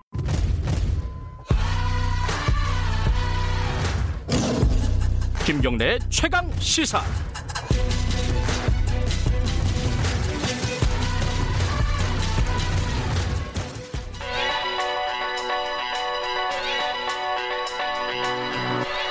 최강 시사 최한수의 눈. 네, 최한수의 눈 경북대 경제통상학부 최한수 교수와 함께 어, 경제 현안에 대한 색다른 시선을 공유하는 시간입니다. 자, 오늘은 연말 정산에 얽힌 경제학적 논쟁. 좀 어렵네요. 자, 최한수 아, 교수님 나와 계십니다. 안녕하세요. 예, 안녕하세요. 예. 어, 이 어, 연말 정산은 그냥 돈 많이 받는 거 아니에요? 무슨 경제학적 논쟁이 아, 있어요? 논쟁까지는 아니고 예, 경제학적 시각. 예, 아, 그럴까요? 자, 그 연말 정산이 그 직장인들만 하는, 아니, 그 월급쟁이들만 하는 거죠? 예, 근로소득자가 주 대상이죠. 그죠? 예, 예, 예. 근데 이게 못 받는 사람들도 많다, 아, 뭐죠? 그러니까 어, 돈을 내는 사람도 많고, 예. 예, 못, 못 받는 사람도 있고, 한 푼도, 예. 원래 또 세금도 안 내는, 세금을 원래 안 내는 근로소득자도 꽤 있다면서요? 예, 예. 그러니까 뭐, 말씀을 드리면, 예. 그러니까 연말 정산 기준으로, 그러니까 우리가 돈을 받고 돌려 내는 예. 거. 그래서, 아, 근로소득자의 한 3분의 2는 안 내요. 그러니까 돌려받아요. 예. 3분의 2. 예, 예. 3분의 2는 돌려받는다. 예. 예. 그 다음에 5분의 1은 더 내요. 아. 예. 그리고 나머지는 이제 받는 것도 없고 내는 것도 없죠. 아, 예. 그런 뜻이구나. 이게, 예, 이게 예. 통계이고요. 예, 세금을 아예 안 낸다는 말이 아니라, 예. 예, 그 다음에 이제 면, 그다 세금을 안 내는 것도 면세자. 근로소득 중에 이제 세금 한 푼 안 내는 면세자잖아요. 예. 예, 또 그 비율이 있는 거고요. 그, 예. 아, 그, 그 비율도 꽤 있어요? 예, 그, 그 비율이 우리가, 어, 대략 작년에 보면 한 39%? 예, 10명 중에 한 4명 안 내죠. 예, 예. 어, 10명 중에 4명이 면세예요. 예, 그러니까. 그만큼 소득이 적다는 말 아니에요? 그럼 말하자면? 어, 소득이 낮다. 예, 낮은 어. 사람들이 안 내기도 하지만 또 높은 사람들 중에 예. 왜냐하면 이제 공제에 따라 아. 공제의 내용에 따라 그리고 또 어, 일부 아주 고소득자는 그러니까 이제 세금을 외국에 내는 분들이 계세요. 예. 왜냐하면 외국 그러니까 조약에 따라 아. 다른 이유가 아니라 조약에 따라 예, 외- 외국에서 파견 오신 분 한국에 음. 예, 그런 사람은 세금을 안 내는 건 아니고 우리나라에 안 내는 거죠. 이제 음. 외국에 내는데 그분들은 좀 작고요. 예. 어쨌든 한 39%가 세금을 안 낸다. 네네. 어떤 그렇습니다. 이유가 됐든 간에. 예, 예, 예. 야, 이건 의외네요. 예. 세금 내는 사람들 좀 억울하잖아요, 이러면은. 아, 뭐 그렇게 보실 수도 있죠. 예. 네네. 자, 연말정산이, 예. 어, 예전에는, 요새는 이런 표현 잘 안 쓰던데, 예. 13월에 그 급여? 예. 어, 그러니까 12월 지나서 월급 한, 한 번 더 받는다. 예. 예. 한 1, 200 더 받으면은, 그런 식으로 많이 표현을 하는데, 이게 맞는 표현인가요?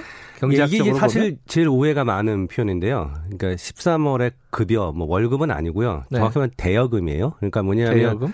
음. 우리가 국가한테 돈을 빌려준 거죠.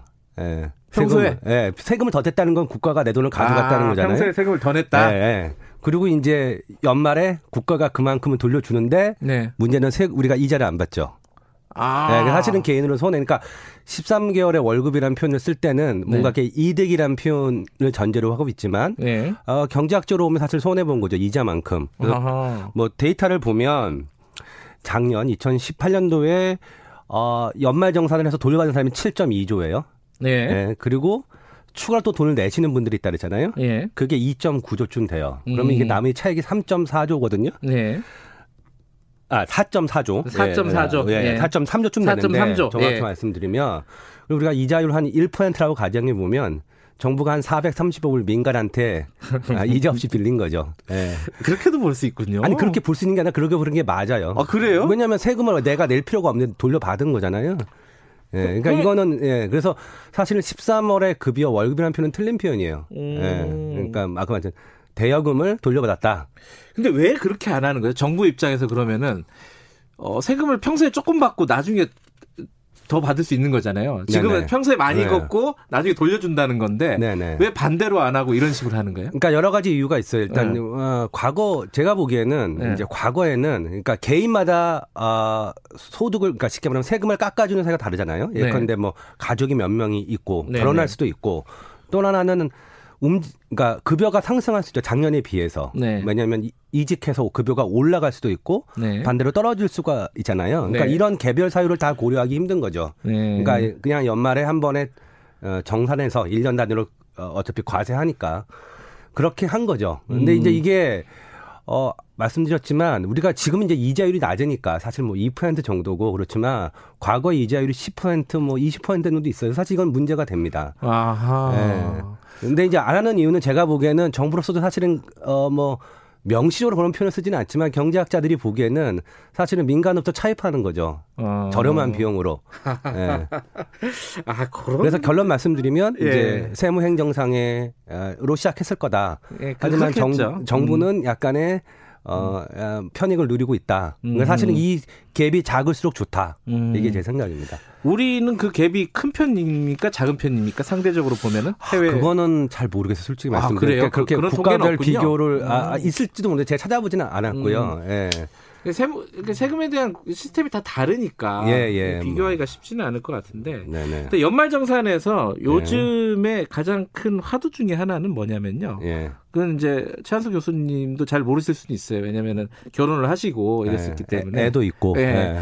근데 결혼 안 한 싱글들 은 불만이 꽤 많아요. 저 직장에서도 보면은 왜 나는 공제를 안 해? 내가 우리나라에 기여를 못한 게 뭐가 있느냐. 네, 네. 어, 근데 왜 애 낳고 결혼한 사람들만 이렇게 우대를 해주는 거냐 세금에서 예, 예. 이거 어떻게 봐야 돼요? 그러니까 이제 이른바 그걸 이제 싱글세, 독신세라는 거고요. 이거는 뭐 우리나라만 있는 논란은 아니고 제가 아, 찾아보니까 예, 음. 전 세적으로 다 있어요. 보편적인 예. 얘기군요. 네, 정확히 말씀드리면 이제 결혼한다고도 혜택이 있는 건 아니고 오히려 결혼하면 혜택이 없을 수도 있어요. 왜냐하면 각자 세금을 신고하기 때문에 음. 그러니까 정확히는 이제 아이가 있는 사람과 아, 그렇지 음. 않은 사람들의 음. 문제입니다. 음. 근데 이제 그럼 이, 이제 이런 이른바 이제 그 연말 정산 내지는 이제 각종 소득 공제, 세액 공제를 왜 해주는가에 대한 걸 이해해야 되는데요. 네. 그러니까 두 가지 측면이 있어요. 네. 첫 번째는 우리가 개인은 그러니까 개 사업자들 법인이든 개인 사업자는 비용을 공제해 줍니다. 수입에서 그렇잖아요. 그렇죠, 그렇죠. 그래서 그 소득 순소득의 일종의 과세하는 거죠. 음흠. 근데 개인은 이제 비용을 공제 안 해주잖아요. 네. 그러니까 연말정산에서 고려하는 사유들이 사실 비용 공제가 있어요. 음. 네. 근데 이제 우리가 아이를 가지면 사실 비용이 좀 더 늘잖아요. 우리 네. 아시겠지만 희전도 아시고. 아, 그래서 이제 많이 듭니다. 예, 그렇죠. 그러니까 이거는 사실은 아이를 갖고 있는 것에 대한 혜택이 아니라 아이를 갖고 있으면 그러니까 아이가 있으면 네. 좀더 일반인보다 지출이 있기 때문에 그걸 비용 공제해 주는 성격이 있고요. 네. 또 하나는 진짜로 아이를 갖고 있다는 이유만으로 혜택을 주는 거죠. 예컨대 뭐 아동 수당 같은 게 대표적인 거죠. 그건 음. 아이가 있으면 주는 거잖아요. 네. 그러니까 연말정산도 그런 게 있어서 음, 이건 전 세계적인 현상인데요. 결론부터 말씀을 드리면 어, 싱글들, 그리고 아이가 없는 사람들은 아이가 있는 사람에 비해서 세금을 더 냅니다. 우리나라에서도. 네. 근데 국제 비교를 해보면 우리가 그 혜택, 그러니까 그 정도가 제일 낮아요. 아 그래요? 예, 국제 비교로. 아, 단적으로 아, 말씀을 드리면 예. 어, 이게 조세 격차라는 데이, 어, 표현이 있는데요. 쉽게 예. 말씀드리면 이제 기업이 개인을 고용하기 위해서 100만 원을 써요. 네. 그러면 이제 개인한테 통장에 얼마 찍히느냐 이 차이가 조세 격차예요. 네. 그러니까 아주 극단적으로 그게 너무 크면 빵원이 찍히는 거고요. 네. 하나도 없으면 영원인데요. 네. 이게 이제 각종 세금과 사회 법률을 포함한 컨셉인데요. 개인과 아이가 있는 경우 이걸 나눠 보면은 우리나라는 아, 물론 이게 약간 외국의 소지가 있습니다만 네. 아, 우리가 23만 원을 내요 싱글들이 네. A가 둘 있으면 21만 원을 가져가요. 네. 근데 OECD는 아이가 없으면 36만 원을 떼가고요. 예. 아이가 있으면 27만 원을 떼갑니다. 그러니까 우리가 평균이. 아. 그러니까 우리가 사실은 싱글세가 이슈가 될 수는 있지만 어, 아주 국제적으로 아직까지 높다고 할 수는 음. 없다. 물론 그래도 불만이 있을 수 있죠. 그러니까 싱글들은 네. 이 얘기 계속하면 오히려 손해일 수도 있겠네요. 네. 그죠? 왜냐하면 아이를 갖고 있는 거에 대한 혜택을 주는 방향으로 음. 가고 있기 때문에. 그러니까요. 예. 그리고 또 한 가지가 이 연말정산을 하면은 뭐가 공제되고 안, 되, 안 되고가 해마다 달라져요. 그렇죠. 예. 이걸 도대체 무슨 기준으로 누가 이렇게 판단을 하는 건지 예, 예. 그리고 왜 왜 이거는 갑자기 들어갔다 빠졌지 예. 이런 생각들이 언뜻언뜻 들어요. 이거 왜 그런 거예요? 그러니까 두 가지가 있습니다. 아까도 예. 말씀드렸다시피 첫 번째는 이게 비용을 공제해주는 측면이 있기 때문에 네. 이게 대표적으로 인적 공제가 있어요. 예. 어, 해보시면 알겠지만 어, 와이프도 넣고 아이도 넣고 이런 거다 어, 인적 공제니까 그렇죠. 비용이니까 이거는 사실 정책적 고려가 어, 크지 않아요. 네. 근데 반면에 정부가 사실 세금이 사람의 행동을 바꾸게 만드는 가장 큰 도구거든요. 법률보다 더 세잖아요. 그렇잖아요. 우리가 돈이 더 세죠. 네, 돈이 더 세죠. 그러다 보니까 정책 예. 목표를 추구하는 게 몇 가지가 있어요. 예. 예컨대 아이를 더 낳아라. 예. 그다음에 어, 교육을 더 받아라. 음. 그러니까 이제 정책 목표에 따라 이걸 하는데 이제 문제는 그거와 상관없는 생뚱맞은 게 좀 들어와요. 예를 들면 신용카드 공제 이런 건 사실 아무 상관이 없거든요. 그러니까 결국은 이게 이제 시대적 요구에 따라 공제 내용이 바뀌는 건데 네. 따라서 국민들이 불만할 수도 있지만 사실 정부는 잘 설득을 해야죠. 우리가 음. 이런 이유로 어떤 사람한테 세금을 덜 걷겠다. 네. 네 그렇습니다. 네. 네. 그 그러면 어떤 게그 매, 매년 바뀌면 이건 좀 문제가 있는 거 아니에요? 그러니까 매년 바뀌는 게 그렇게 많지는 않고요. 그러니까 아, 예를 들면 이제 뭐 음. 새로 들어오는 거는 그렇게 흔하진 않아요. 왜냐면 네. 이게 굉장히 한번 이 제도가 들어오면 없어지기 힘들고 네. 세수 효과가 크기 때문에 네. 네, 대표적인 신용카드 이제 사용의 공제인데 이건 사실 이제 아마 정부는 영으로 줄여야 줄이고 했다고 얘기했거든요. 근데 네. 쉽지 않아요. 어, 따라서 어, 제가 보기에 제일 중요한 거는 정부가 이제 자기 정책 목표가 있거든요. 네. 뭐 저출산, 뭐 아니면 교육을 늘리겠다 네. 이런 것들을 명확히 하고 국민들을 설득해 나가고 네. 어, 어떻게 보면 뜬금없이 들어오는 걸 좀 막아야죠. 네. 음. 그래야 어, 말씀하신 대로 조세 이제 수능을 예. 하는 거죠 사람들이 조세. 예. 이게 뭐 10초밖에 안 남았는데 예스오와 노로 예. 어, 월급쟁이들이 자영업자들보다 세금 더 많이 내는 게 맞는 겁니까? 네, 맞습니다. 그런데 그래요? 과거에 비해서는 그 정도가 많이 줄었어요. 알겠습니다. 네. 나중에 또 그건 또 자세히 좀 여쭤보겠습니다. 아마 한 달간 스튜디오에 모시고 이렇게 경제 특강 형식으로 최한수 교수님 만나 뵙겠습니다. 고맙습니다. 네, 최한수 감사합니다. 교수였습니다. 2부는 여기까지 하겠습니다. 잠시 후 3부에서 뵙겠습니다.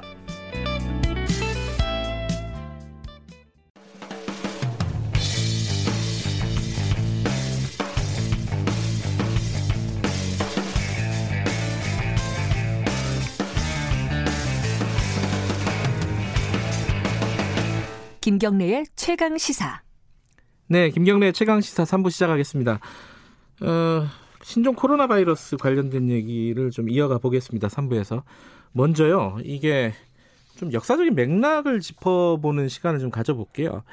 17년 전, 그러니까 2003년도에 중국에서 벌어진 일을 기억을 하시는 분들 꽤 많을 겁니다. 사스. 어, 요번에 신종 코로나 바이러스와 비교를 할 때 좀 차이점도 있고 어 그리고 공통점도 있고 이게 중국이 대처하는 방식을 가만히 보면은 조금 흥미로운 구석도 있습니다. 어 여기에 대해서 어 최근에 글도 쓰시고 중국 전문가라고 할 수 있죠. 거대한 코끼리 중국의 진실이라는 책을 쓴 저자이기도 하십니다. 임명묵 씨 어, 스튜디오에 모셨습니다. 안녕하세요. 안녕하세요. 제가 호칭은 뭐라고 하는 게 좋을까요? 임영묵 작가님이라고 하는 게 좋을까요? 아, 네. 그렇게 해주시면 될 것 같습니다. 예. 근데, 어, 청취자 여러분들이 들으시면 되게 놀, 꽤 놀랄 텐데, 이, 지금 대학 다니는 학부생이라고 들었습니다. 그죠? 아, 예. 저는 현재 서울대학교 아시아 언어문명학부에서 어, 서아시아 지역을 전공하고 있습니다. 아니 그 학부생이 이런 어, 책을 쓰는 게 쉽지가 않을 것 같은데 중국에 대해서 이렇게 관심이 많으세요? 제가 이제 한 5년 전에 이제 네. 친구랑 여행을 다녀온 적이 있었는데 중국에요? 네네. 네. 어 그때 이제 제가 바라봤던 중국 사회나 뭐 풍경이나 이런 모습들이 굉장히 흥미롭게 다가와서 네. 이제 여행에서 돌아와서 그때 이제 제가 사회복무요원 복무를 또 시작을 했는데 아, 그 공익근무요원 같은 건가요? 예, 예 공익요원입니다. 아, 아, 예, 예. 예, 거기서 이제 근무를 마치고 중국에 관한 책들을 좀 중점적으로 읽었습니다. 아니, 그 흥미롭다고 해서 책을 쓸 정도로 공부하는 건 쉬운 일이 아닐 것 같은데 원래 이게 공부하는 게 좀 취미신가 봐요? 아, 네, 뭐 책 읽고 글 쓰는 게 일단은 제일 취미라서. 중국이 왜 이렇게 흥미로웠습니까? 이명묵 작가에게? 어, 저는 네. 제가 이제 봤던 굉장히 다양한 모습들이 네. 어, 모순되는 것 같지만서도 또 하나 이야기가 나온다는 점에서 이제 재밌었습니다. 뭐 좀 더 구체적으로 설명을 드리자면은 네. 제가 난징이라는 도시를 갔고 예. 남경이죠. 거기에 이제 굉장히 화려한 어떤 거의 명동을 버금가는 그런 그렇죠. 거기도 대도시니까요. 네. 네. 그런 화려한 중심가가 있고 또 근데 얼마만 들어가면은 진짜 옛날에 사진에 나올 법한 그런 음... 그 변두리에 뭐 좀 그 위생도 좀 안 좋을 것 같고 네, 네. 뭐 그런 이제 동네도 이제 바로 네. 옆에서 공존하고 있고 또 900km를 3시간에 주파하는 고속 열차도 있지만은 아직도 막 퀴퀴한 냄새가 나는 그런 음. 일반 열차도 있고 그런 다양한 모습들이 한 번에 들어오는데 이거를 내가 어떻게 설명할 수 있을까? 그리고 음. 이렇게 빠른 속도로 변화하고 있는 중국이 세계에 어떤 영향을 줄까에 대해서 음. 이제 질문을 계속 하게 됐습니다. 전그 시스템이 어떻게 운영이 될까 굉장히 어려운 일이잖아요. 그 극단적인 상황이 놓여 있는 같은 공간에 그런 곳을 관리를 한다는 게 굉장히 어려운 일인데 그 시스템이 어떻게 유지가 될까 이게 굉장히 좀 궁금하긴 해요. 그래서 어 임명묵 작가가 쓴 그 책을 읽으면서도 굉장히 흥미롭게 읽었습니다. 근데 어쨌든 요번에는 어, 좀 집중을 해서 그 바이러스, 어, 이 전염병에 집중을 해서 말씀을 좀 여쭤보면요. 17년 전 사스와 요번에 신종 코로나 바이러스가 공통점이 있다. 먼저 이렇게 좀 밝힌 글이 있습니다. 공통점이 뭐예요? 일단 가장 눈에 띄는 거는 중국에서 발병했다는 것이고. 그렇죠. 네. 네. 그러니까 여쭤보는 건데. 네. 예. 그 다음에는 이제 뭐 야생 동물 섭식 문화가 어, 사태의 근원이라는 점이 많은 아. 전문가들 지적하고 있는 점이죠. 박쥐에서 왔다라는 그런 점도 비슷한 거죠. 예, 네. 예.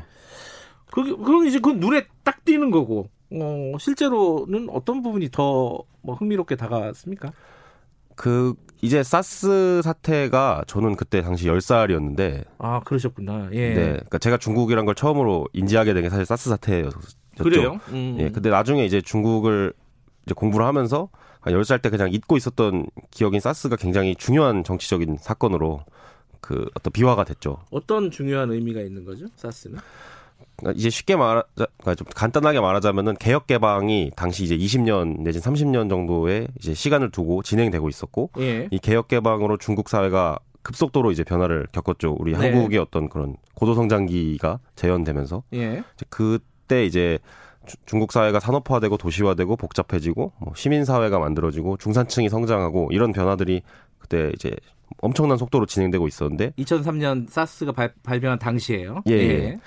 그 변화한 중국 사회를 중국 공산당은 훨씬 이전의 그런 통치 방법으로 계속 이제 누르려고 하고 있었고 음흠. 그 위기 대처에 이제 초동 대응에 실패했던 게 사스 사태의 어떤 중요한 원인이었죠. 음. 이제 그것이 이제 후에 정치 지도자인 후진타오가 개혁을 하게 될 그런 추진력이 됐고요. 네. 근데 당시에 그 공산당이 그러니까 중국 공산당이 일부러 어, 이 바, 병을 당시 사스를 그냥 놔두고 있었을 일은 만무하잖아요. 그러니까 인민들이 고통을 겪고 있으면 당이 나서서 뭔가 해결하는 게 원칙이지 않습니까? 당시에 왜 이렇게 일이 진행이 그러니까 대처라든가 이게 늦어지고 이랬습니까? 일단 이제 중국 공산당의 가장 중요한 목적은 이제 2003년 기준으로도 첫째는 이제 경제 발전, 아. 그리고 사회 안정인데 어 이런 정체불명의 전염병을 인정을 하고 네. 이것에 대해서 적극적 대응을 할 경우에 어떤 당의 권위가 손상되고 네. 사회적으로 혼란이 생기고 경제 가 또 타격을 받는다는 그런 이유가 일단 첫 번째였겠죠. 그리고 음. 두 번째는 이제 공산당의 승진 시스템을 좀 알 필요가 있는데 공산당 관료들은 기본적으로 지방 의 각급 어, 행정기관의 수장으로서 근무를, 근무를 하면서 거기서 이제 높은 성과를 쌓고 네. 또 위기를 발생시키지 않으면은 더 높은 자리로 영전을 하면서 아. 계속 권력의 정점으로 올라가는 그런 이제 구조입니다. 즉 광동성 당국자 입장에서는 이 병을 그냥 없던 것으로 만들어 버리면은 네. 인사고과에 아무런 문제가 될 게 없어지는데 음. 이 병을 섣불리 인정했다가 뭐 불운이 터지면은 자기들이 다 뒤집어 쓰는 꼴이 되니까 네. 이제 어 은폐를 계속 시도했겠죠. 음. 그리고 이제 시기적으로 좀 더 불운이 겹쳤는데 이 사스가 발병한 11월이 당시 이제 장점인에서 후진타오로 권력이 넘어가는 이제 권력 교체기였고 네. 또 사스가 홍콩이나 광저우 이런 도시에서 퍼지기 시작한 1월 달에는 그 지역에서 양회라고 하죠. 중국 인민대표대회와 어, 정치협상회의라는 저, 가장 중요한 정치 행사가 펼쳐지는 이제 그런 시기였었습니다. 즉 이런 시기에 어떤 혼란을 초래할 만한 뉴스를 억압하는 것이 당시 당국자들 입장에서는 합리적인 선택으로 생각했 됐던 것이죠. 근데 당시에 기억을 해보면은 어, 사스가 계속 은폐되고 있다가 중국 내부에서 내부 고발이 터지지 않습니까? 그러면서 이제 그 일이 어, 밖으로, 밖으로 정확한 정보가 밖으로 어, 확산이 되고 어, 드러나게 되고 폭로가 되고 이런 상황이었는데 어, 그렇게 되면은 중국 공산당으로서는 되게 위기 상황일 거 아니에요. 근데 이게 거꾸로 후진타오가 권력을 어 뭐랄까요 공고히 하게 되는 어떤 계기가 됐다. 이거는 이 역사는 어떻게 설명을 해야 돼요? 저도 이제 공부를 하면서 그 부분이 굉장히 흥미로웠었는데요. 네. 일단은 첫째로 중국이 개혁 개방을 하면서 세계 다른 세계와 엄청나게 연결이 되기 시작했다는 것을 이제 생각해 볼 필요가 있습니다. 예. 즉 이제 당시 홍콩이 주요 이제 감염 허브로서 예. 뭐 캐나다, 필리핀, 베트남 이런 등지로 이제 어 감염자를 계속해서 내보내고 있던 상황이었고 국제 사회가 중국을 주목하게 되면서 네.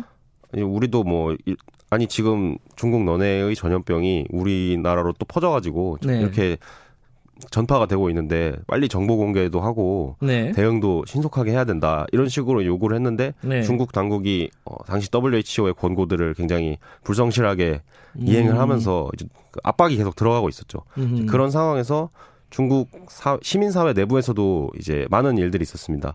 특히 이제 어, 중국이 이제 개혁 개방이 되고 도시화가 되고 뭐 교류가 많아지면서 정보가 엄청나게 빠른 속도로 이제 흘러가기 시작했죠. 네. 이제 휴대전화나 뭐 인터넷이나 아니면은 전화 등으로 네. 사람들이 이제 아 광동성 남쪽 이런 데서 이제 어떤 괴질이 퍼졌다더라 이런 네. 소문이 이제 중국 각지를 어떤 불안하게 만들기 시작했죠. 네. 그런 상황에서 중국 당국에서 상황을 진정시키려고 아, 베이징에도 환자가 분명히 있지만은 네. 뭐 12명밖에 없다. 음. 이런 식으로 말했는데 어, 그 유명한 이제 퇴역 군의관이었던 장현용 박사가 무슨 소리냐?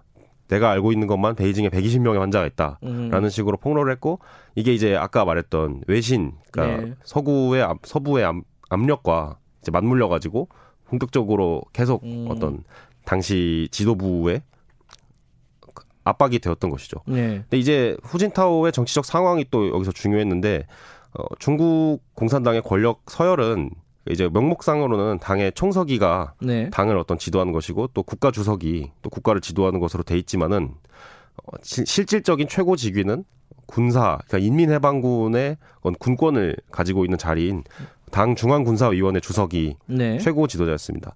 그리고 이제 2002년 11월에 장점인이 후진타오에게 이 총서기와 주석직을 넘겨주었지만은 이 중앙군사위 주석만큼은 본인이 계속 이제 들고 있던 것이죠. 네. 후진타오 입장에서는 명목직만 얻은 어떤 실권 없는 음. 그런 직책으로 사실상 간주가 되었었고 이제 그런 상황에서 이제 후진타오가 대, 내부적 외부적 압력에 맞서가지고 이제 당시 장점인이 주도하던 그런 개파들을 공격하기 시작한 것이죠. 음. 대표적으로 이제 우리로 치면은 보건부 장관이라고 할 수 있는 중국 네. 국가위생부 부장인 장원캉 부장, 장점인의 주치라고 했던 사람인데요. 근데 이 사람을 이제 출당시키고 어, 공개적인 어떤 정보 음흠. 유통과 당의 하부 기관의 적극적 조치 그리고 부처 간 장막 해소 등의 위기 대응 시스템을 후진타워가 들고 나오면서 예. 사스 문제를 이제 해결하게 되죠. 아 그러면서 이제 후진타워의 정치적 입지가 공고화됐다.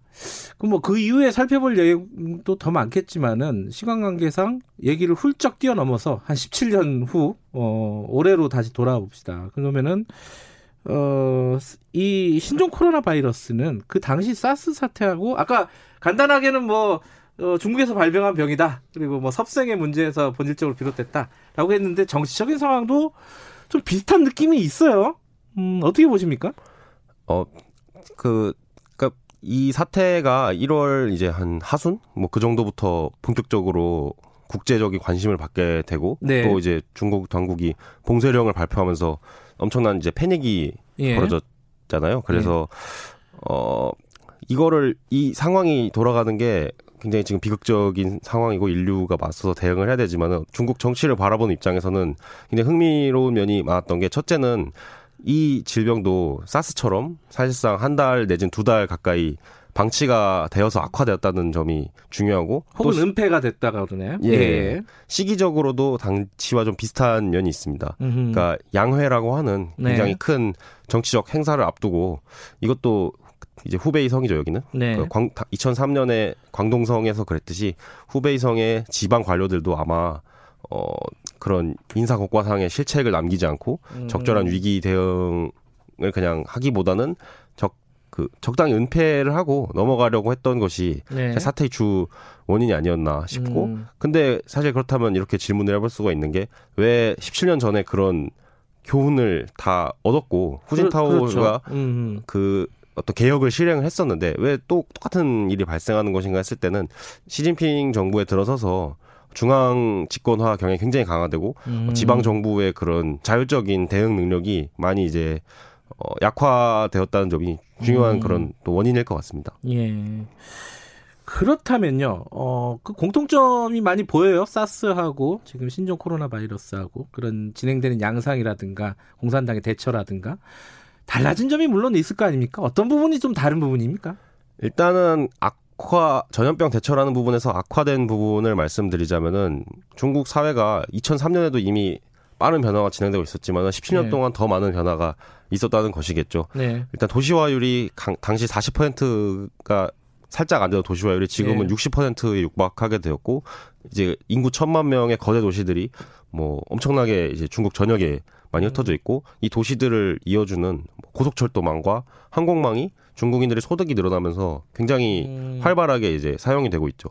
즉 전염병이 어떤 퍼져 나갔을 때 네. 사스 때는 그 속도가 제한될 수밖에 없었는데 이제는 아. 엄청난 속도로 이제 퍼져 나갈 수밖에 없다는 것이고 달라진 점이 안 좋은 점이네요. 그러니까 확산이 굉장히 빨라졌다 이런 거고. 예. 또, 예, 또 해외와도 연결이 그 때와 아. 비교해서 도 많이 많아졌죠. 예. 그렇기 때문에 이 문제가 정말 빠른 속도로 국제적인 문제가 음흠. 됐던 것이고요. 좀 바람직한 방향으로 달라진 점은 없나요? 어, 이것이 바람직한 방향이 될지 안 될지는 뭐 네. 추가 살펴봐야겠지만은 이제 저는 어떤 정보와 통신이 달라졌다는 게 굉장히 음. 중요한 점 같습니다. 2003년만 해도 소문의 통로는 그 핸드폰 문자 메시지 정도가 음. 전부였겠죠 전화나. 그렇죠. 사실 이것이 줄 수 있는 그 어떤 어, 인간에게 줄 수 있는 그런 심리적인 불안이나 충격이 네. 사실은 제한될 수밖에 없다고는 생각되는데 음. 이제는 스마트폰 시대가 펼쳐지고 중국에서도 막 뭐 몇억 대가 넘는 스마트폰을 네. 모두가 갖고 되다 보니까 이 지금 우한에서 벌어지고 있는 그런 상황에 대해서 실시간으로 네. 사람들이 네. 정보를 찍어서 올리고 공유하고 뭐 토론하는 그런 상황이 펼쳐지는 것이죠. 그 상황이 이번 사태에 어떤 영향을 줄지는 아직까지는 어, 판단하기는 쉽지 않다 이런 말씀이시네요. 어, 아까 이제 호진타오가 이 사스라는 질병 이후에 어, 정치적인 입지를 공고화했다 이렇게 말씀하셨는데 이번 신종 코로나 바이러스는 어, 중국의 정치라든가 시스템에 어떤 영향을 줄지 지금 예측해 볼 수 있을까요? 간단하게? 어, 제 생각에는 일단 확실한 것은 네. 가장 확실한 것은 그 어떤 국민이 중국 인민이 당에 대한 어떤 신뢰를 계속 갖고 있어야지 이 중국 공산당 시스템이 유지가 될수 그렇죠. 있는데 이번에 대응에 실패하고 계속 어떤 음. 헤매는 모습을 보여줬을 때 음. 당의 권위 내지는 인민의 신뢰가 굉장히 음. 크게 깨질 수 있는 상황이 아닌가. 이제 그 점이 음. 이제 중요한 어떤 포인트겠죠. 알겠습니다. 어, 이번 뭐 사건은 조금 어, 사태가 좀 가라앉으면은 다시 한번 좀 모시고 한번 얘기를 들어보고 싶은 마음도 생기네요. 자, 오늘 어, 말씀 잘 들었습니다. 아, 네, 감사합니다. 네, 거대한 코끼리 중국의 진실, 네, 저자 임명묵 씨 모시고 말씀 나눠봤습니다.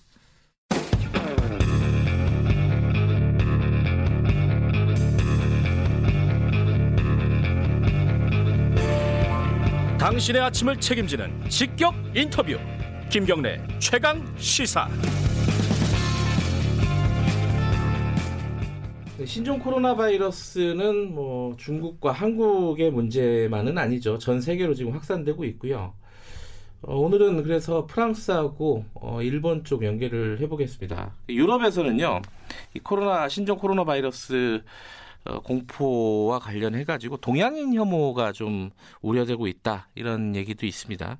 먼저 프랑스 좀 연결해 보겠습니다. 남이의 통신원 나와 계십니다. 안녕하세요.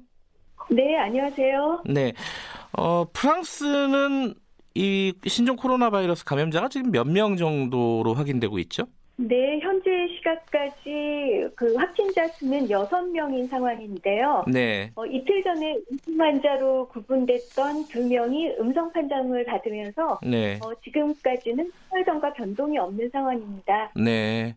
어, 프랑스도 어, 우리와 마찬가지로 그 우한에 있는 국민들을 전 세계로 실어 나른 걸로 알고 있습니다. 어, 이 사람들은 어떤 식으로 지금 격리가 돼 있어요? 어, 이틀 전부터 지금 179명이 격리돼 있는 상황인데요. 네. 여기에는 여기 함께 쓸 수 있는 가족방이 있을 뿐만이 아니라 방에서 나와서 식당과 공용 공간에서 같이 지낼 수도 있고요. 네. 또 시설 앞이 바 닷가여서 산책을 할 수도 있는데요. 음. 방에서 나올 때는 물론 마스크를 착용해야 하는 등의 규정을 지켜야 하지만 네. 어, 당연히 의료진이 상주하고 있고 또 의심되는 바이러스 보균자가 없다고는 하지만 어, 적십자 자원봉사단원들까지 배치하는 모습을 보면 긴장을 좀 풀고 2주간 건강하게 지낼 수 있도록 최대한의 편의를 정, 제공한다 이런 입장으로 어, 지금 대하는 프랑스인들의 그 자세는 정말 참 다른 것을 보게 됩니다. 그게 그 감염자가 적거나 이래가지고 아무래도 이 코로나 신종 코로나 바이러스에 대해서 공포감이나 걱정 이런 게 좀 덜해서 그런 건가요? 어떻습니까? 아, 저도 그렇게 어, 개인적으로는 생각을 하고 있는데요. 네. 어, 그런데 문제는 조금 전에 막 다시 2차로 송환된 어, 귀국자들이 있는데요. 네. 어, 250명을 실었던 어, 유럽인들이 30개국의 유럽인들이 같이 이번 프랑스 항공기로 몇 시간 전에 네. 어, 프랑스 남부의 그 공군 기지에 지금 착륙을 한 상황인데요. 네. 이, 이 중에서 18명의 유럽인들이 감염 증세를 보여서 바로 자신들의 나라로 착륙하자마자 이송이 됐다고 합니다. 음흠. 그뿐만이 아니라 이 68명의 프랑스인들 중에 20여 명이 지금 의심 감염 의심 증상을 보이고 있어서요. 네. 어, 어, 두 시간 후에 나올 검사 결과를 모두 피마르게 기다리고 있습니다. 그 그러기 사회적으로 이 신종 코로나 바이러스에 대한 걱정이 높아지면은 아무래도 그 동양인들 뭐 한국인을 포함해서요. 이런 어떤 혐오라든가 차별 이런 것들이 좀 눈에 보이나요? 어떻습니까? 아, 네, 그렇습니다. 저기, 음, 안타깝게도 동양인에 대한 혐오 분위기가 있는 게 사실인데요. 네. 어, 이곳에도 분명히 성숙한 시민들이 많죠. 하지만, 어, 요즘 심심찮게 동양인을 보면 지하철이나 버스에서 동양인들이 마치 바이러스 보유자인 것처럼 화급히 네. 피하거나 멀리 숨어주려고 하는 사람들을 자주 볼 수 있다고 하는데요. 네. 어, 심지어는 소리를 지르면서 가까이 오지 말라고 하는 사람들도 있고, 네. 동양인이 가게 들어가면 나가라고 하거나 아니면 아예 가게 문을 닫기까지 하는 곳도 있다고 합니다. 그래요? 어, 최근에는 음. 예 심지어 슈퍼에서 채소를 사려고 고르는데 어, 동양인이기 때문에 채소를 고르는데도 손을 대지 말라고 손, 점원이 아. 소리를 지르는 경우도 있고요. 예. 어, 또 심각한 것은 초중고 학교에서 동양인 아이들이 모욕적인 말을 듣거나 어, 린이들이 마음을 많이 다치는 경우가 있다고 합니다. 그 실제로 그 통신업계에서도 그런 상황들을 겪어 보셨나요? 아, 네. 저도 사실은 마찬가지로 이런 분위기를 지금 느끼고 있는데요. 네. 거리에 거, 거리에서 걸어 다닐 때나 아니면 대형 슈퍼마켓에 가면 어, 예전에는 느끼지 못했던 걸 지금 느끼게 되는 게 사람들이 다른 쪽으로 저를 슬슬 피하거나 아니면 중국인이 아닌가 하면서 이제 유심히 살펴보기도 하는데요. 뭐 어제는 사실 슈퍼에서 제가 한 중년 프랑스 여성을 이 바로 제 앞에서 저를 보자마자 목도리로 코와 입을 막는 걸 음, 봤고요. 예, 예. 이런 반응을 보이는 행동에 저도 참 기분이 많이 상하게 되고 네. 예민해져서 외출하는 걸 꺼리게도 됩니다. 네. 뭐 어떤 전염병에 대한 공포심이 확산이 되면은 어떤 혐오나 이런 것들이 생기기도 하는데 거기에 대해서 또 그러면 안 된다라는 여론도 반대로 또 나오지 않습니까? 프랑스에서는 어떤가요? 아, 네, 그렇습니다. 소셜미디어의 파급 효과 덕분이랄까요? 어, 결국 2, 3일 전부터 프랑스의 모든 방송 매체에서 이것을 기사화하고 있는데요. 동양인이 다 중국인이 아니며 또 중국계 프랑스인들은 대부분 중국에 가보지도 못한 프랑스 사람들이라면서 동양인에 대한 차별과 비난을 중단할 것을 주장하고 있습니다. 네. 어, 이제 프랑스인이 중국에서 송환되고 있는 상황이라 동양인에게 한정돼 있던 이 바이러스 보균자라는 그런 데서 나온 혐오감이라든가 이런 게 조금은 누그러지지 않을까 생각이 되기도 합니다. 네, 알겠습니다. 여기까지 듣겠습니다. 프랑스 남이의 통신원이었습니다. 감사합니다.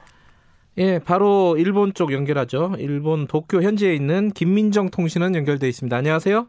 네, 안녕하세요. 일본의 김민정입니다. 일본은 지금 감염 상황이 어떻습니까? 간단하게 좀 정리해 주시죠. 어제 저녁 NHK 보도로 확진자가 20명이고요. 예. 그중에 2명이 이제 사람에서 사람으로 감염이 된 것이 확인이 되었고 8명은 일본 정부 전세기로 우한에서 귀국한 사람들로 나타났습니다. 네. 지금 정말 전국 각지의 병원에 격리가 돼 있기 때문에 교토, 시즈오카, 히로시마, 홋카이도 등 정말 다양한 지역에 이 확진자들이 격리가 돼서 치료를 받고 있다고 합니다. 일본 쪽은 저희들이 보도를 보니까 좀 초보 한국 초기에 좀 미온적으로 대응을 했다가 네. 비난 여론이 좀 있었고 네. 그래갖고 대응 방향이 조금 바뀌었다 이런 얘기도 있던데 실제로 어떤가요? 일단 우한에서 귀국한 일본인들 첫 번째 전세기가 도착했을 때 수용할 호텔을 찾지 못해서 우왕좌왕했고요. 네. 음성이면 기본적으로 지금도 집에 돌아가서 자택 대기를 할 수가 있습니다. 네. 아베 총리가 뒤늦게 호텔에서 의사가 돌볼 수 있도록 하겠다라고 발표를 하긴 했지만 역시나 강제는 아닙니다. 네. 그리고 2월 1일부터 코로나 바이러스에 대한 대책 본부 회의에서 이제 1월 1일부터 감염 확대 방지를 위해 조치를 적절히 운영을 하겠다면서 2주간 이내에 중국 후베이성에 간 적이 있는 외국인의 입국을 거부하는 조치를 시작했습니다. 네. 그런데 지금 이걸로도 부족하다고 긴급 사태 조항을 헌법에 넣어야 한다면서 총리나 국회의원 등이 모두 감염이 됐을 때 그 상황을 상정을 하고 긴급 사태 조항 우리로 말하면 이제 계엄령 같은 것이 내려지는 명령인데요. 네. 그래서 평화헌법 구조를 개정하는 등 헌법 자체를 개정해야 한다라는 이 보수 자민당의 주장이 코로나 바이러스 맞물려서 또 지금 일본에서 터져 나오고 있습니다. 뭐 정치적으로 그건 좀 이용을 하는 듯한 느낌이 좀 드는데 네. 그 일본 그 시민들의 분위기는 어떻습니까? 이제 뭐 공포감 이런 것 들이 좀 확산되고 이런 이런 분위기예요. 어떻습니까? 일본의 대기업들은 거의 자택에서 일을 하도록 지금 이제 명령이 내려진 아, 상태고요. 네. 네. 그리고 뭐 손을 씻고 양치질을 하고 마스크를 쓰자 이런 기본적인 부분은 정말 거의 매일처럼 뉴스에서 권고를 하고 있는데 네. 특히나 손은 30초 이상 씻지 않으면 소용이 없다는 영상을 TV를 보고 하루에 한 번 이상을 볼 수 있습니다. 네. 그리고 원래 일본인들이 이 사계절 내내 마스크를 정말 자주 쓰는데요. 그래요? 게다가 지금 이 삼나무 꽃가루 철이기도 하기 때문에 마스크를 쓰는 것이 이상할 것이 전혀 없는 계절이라서 네. 대부분의 사람들은 이미 대량으로 평소부터 마스크를 구입해서 집에 두고 쓰는 사람이 많기 때문에 일단 일본 같은 경우에는 뭐 마스크 대란이나 이런 것은 일어나지 않고 있습니다. 아, 우리랑 풍경이 뭐 그다지 다르지 않을 것 같은데. 네. 근데 지금 아까 저기 프랑스 잠깐 연결했는데 거기는 동양인 혐오가 좀 우려된다 이런 말씀을 네네. 하셨어요 통신업께서 일본에서 어, 중국인에 대한 혐오라든가 차별 이런 부분에 대한 우려는 없습니까? 어떻습니까? 네, 이 사람들은 정말 적극적으로 하진 않는데 SNS를 통해서 네. 일본인 중국인은 일본에 오지 말라라는 혐오 표현을 꾸준히 발신하는 사람들이 있고요. 네. 실제로 몇몇 가게들은 가게 앞에 중국인 출입 금지 간판을 내걸기도 했습니다. 아 그래요? 네, 네. 그런데 언론들은 이런 외국인 차별은 부당한 차별적 취급으로 민법상 불법 행위로 손해배상 청구를 할 수 있는 안건이라면서 음. 특히나 경영자들은 이런 혐오 문구를 가게 앞에 써붙이면 문제가 된다라는 그런 보도들이 나오고 있습니다. 네. 원래 이 외국인을 차별하는 일본인들이 적지 않은 가운데 특히나 뭐 한국과 중국을 중국을 차별하는 일본 사람들이 굉장히 많은데 이번에 신종 코로나 바이러스 때문에 중국에 대한 차별을 선동하는 사람들이 눈에 뜨이는 반면 중국을 응원하는 사람들도 동시에 생겨나고 있습니다. 알겠습니다. 일본 쪽 얘기 간단하게 들어봤습니다. 고맙습니다. 네, 감사합니다. 김민정 통신원이었습니다. 김경래 최강 시사 오늘 여기까지 하겠습니다. 저는 뉴스타파 기자 김경래였고요. 내일 아침 7시 20분 5분 당겨졌습니다. 기억하시고요. 7시 20분 다시 돌아오겠습니다.